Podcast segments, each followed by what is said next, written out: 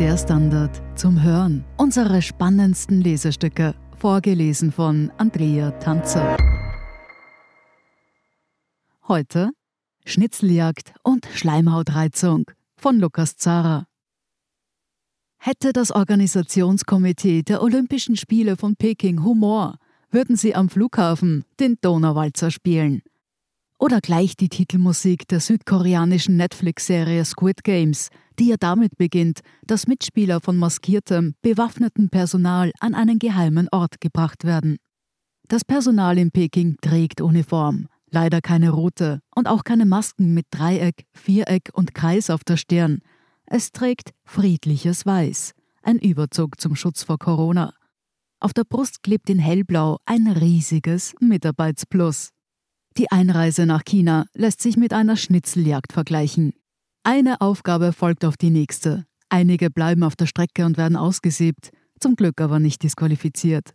Vor der Abreise braucht es zwei negative PCR-Tests. Sie dürfen beim Flug nach China nicht älter als 96 Stunden sein und es müssen 24 Stunden zwischen beiden Tests liegen. Bei einer kürzlichen Infektion verdoppelt sich der Schweregrad. Vier Tests jeweils 24 Stunden dazwischen. Für das Boarding am Flughafen braucht es fünf Dinge. Reisepass, Ticket, die Akkreditierung, die das Visum ersetzt und zwei QR-Codes. Dazu müssen Online-Formulare ausgefüllt werden. China will so einiges wissen von den Einreisenden. Die Uhrzeit der ersten Corona-Impfung zum Beispiel. Meine Reisepassnummer kenne ich mittlerweile besser als das Geburtsdatum von Tante Rosi. So oft tippe ich sie in den vergangenen Tagen ein. Hochladen musste ich außerdem meinen fünf Jahre alten Meldezettel. Die Anreise begann eigentlich schon am Sonntag. Ich fuhr nach München, übernachtete beim Flughafen, am Montag ging es via Charles de Gaulle in Paris nach Peking. Mit an Bord war unter anderem die genesene Bob-Pilotin Katrin Bayerl, ihr CT-Wert ist inzwischen unbedenklich. Auch Alpinläuferin Romana Siebenhofer war dabei, sowie auch Freeskier Matthäus Schwanzer. 60 Prozent der Passagiere waren Mitglieder des französischen Teams. Ich konnte Skistar Tessa Worley erkennen. Name-Dropping vom Feinsten. Auch mit dabei der olympische Spirit.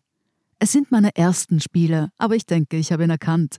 Die Stimmung in den Olympiateams hat etwas von einer Schullandwoche für Mitzwanziger. Sie ist heiter, die Scherze nicht immer stilvoll. Manche geben stolz zu, auf dem Flug Alkohol getrunken zu haben, andere verschweigen es und haben es trotzdem getan. Statt eines Segelscheins gibt es zur Heimreise im Idealfall eine Medaille. Neben mir im Flieger saß eine Französin. Sie erzählte mir, sie sei Physiotherapeutin für das Snowboard-Cross-Team. Sie zählte mir die Namen der je vier Athletinnen und Athleten auf. Mir sagte nur Chloe Trepösch etwas. Zugegeben, nur wegen des schönen Namens. Dann stellte mir die Betreuerin eine Gegenfrage. Sie fragte nach einem Detail. Ich verstand schlecht und fragte, ob sie mein Newspaper meinte. Interesting, sagte sie schulterzuckend. Mein Newspaper sage ihr gar nichts. Es folgten zehn Stunden Stille. Wir waren müde. Ich habe noch immer kein eigenes Foto aus dem Flugzeug, auf dem man die olympischen Skipisten als weißes Band in Mondlandschaft sieht. Dafür sah ich um 6.30 Uhr Feuerwerke. Auch China feiert Neujahr bis in den Morgen. Am Flughafen war niemand zu sehen, der nicht in die Olympiablase gehört. Nach 30 Minuten gab es einen Covid-Test. Vor lauter Gurgeln habe ich den Nasenabstrich fast vergessen. Allein die Erinnerung treibt mir die Tränen in die Augen. Ab sofort gibt's das täglich. Bei der Gepäckausgabe setzt China nicht auf Förderbänder. Warum auch?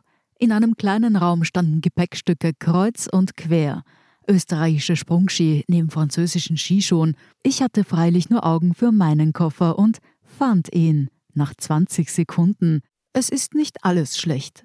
Über die Transportbusse heißt es, sie seien in Summe klimaneutral. Ich kann es mir nach viereinhalb Stunden Motorenbrummen schwer vorstellen. Für die Fahrt auf dem Expressway gab es eine eigene Polizeieskorte. Der Name ist im Übrigen irreführend. Schleichweg passt besser. Ich fuhr an einen Ort nordwestlich von Peking. Hier finden etwa Biathlon- und Skisprungwettbewerbe statt. Im Hotelzimmer dann noch eine Enttäuschung. Facebook, Twitter, Instagram, die heilige Dreifaltigkeit des Ursprungs von Social Media sind gesperrt. YouTube sagt, bitte stellen Sie eine Verbindung zum Internet her. Habe ich aber. auch Google, gesperrt. Zum ersten Mal stehe ich mit dem Rücken zur Wand, weil eine andere Suchmaschine googeln fällt flach. Das war vom Organisationskomitee alles anders versprochen. In den Pressezentren soll dann aber alles funktionieren. Gibt trotzdem ein Mitarbeitsminus.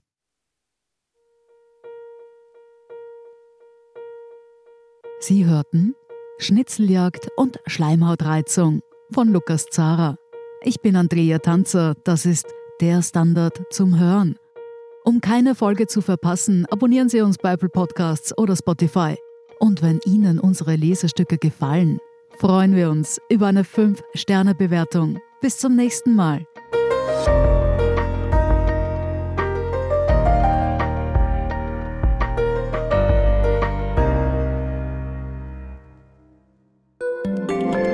Eine kleine Wohnung im Zentrum, das wär's. Ich will ein richtiges Zuhause für meine Familie. Mein Traum, ein Haus am See. Was auch immer Sie suchen, Sie finden es am besten im Standard. Jetzt Immosuche starten auf Immobilien der Standard.at.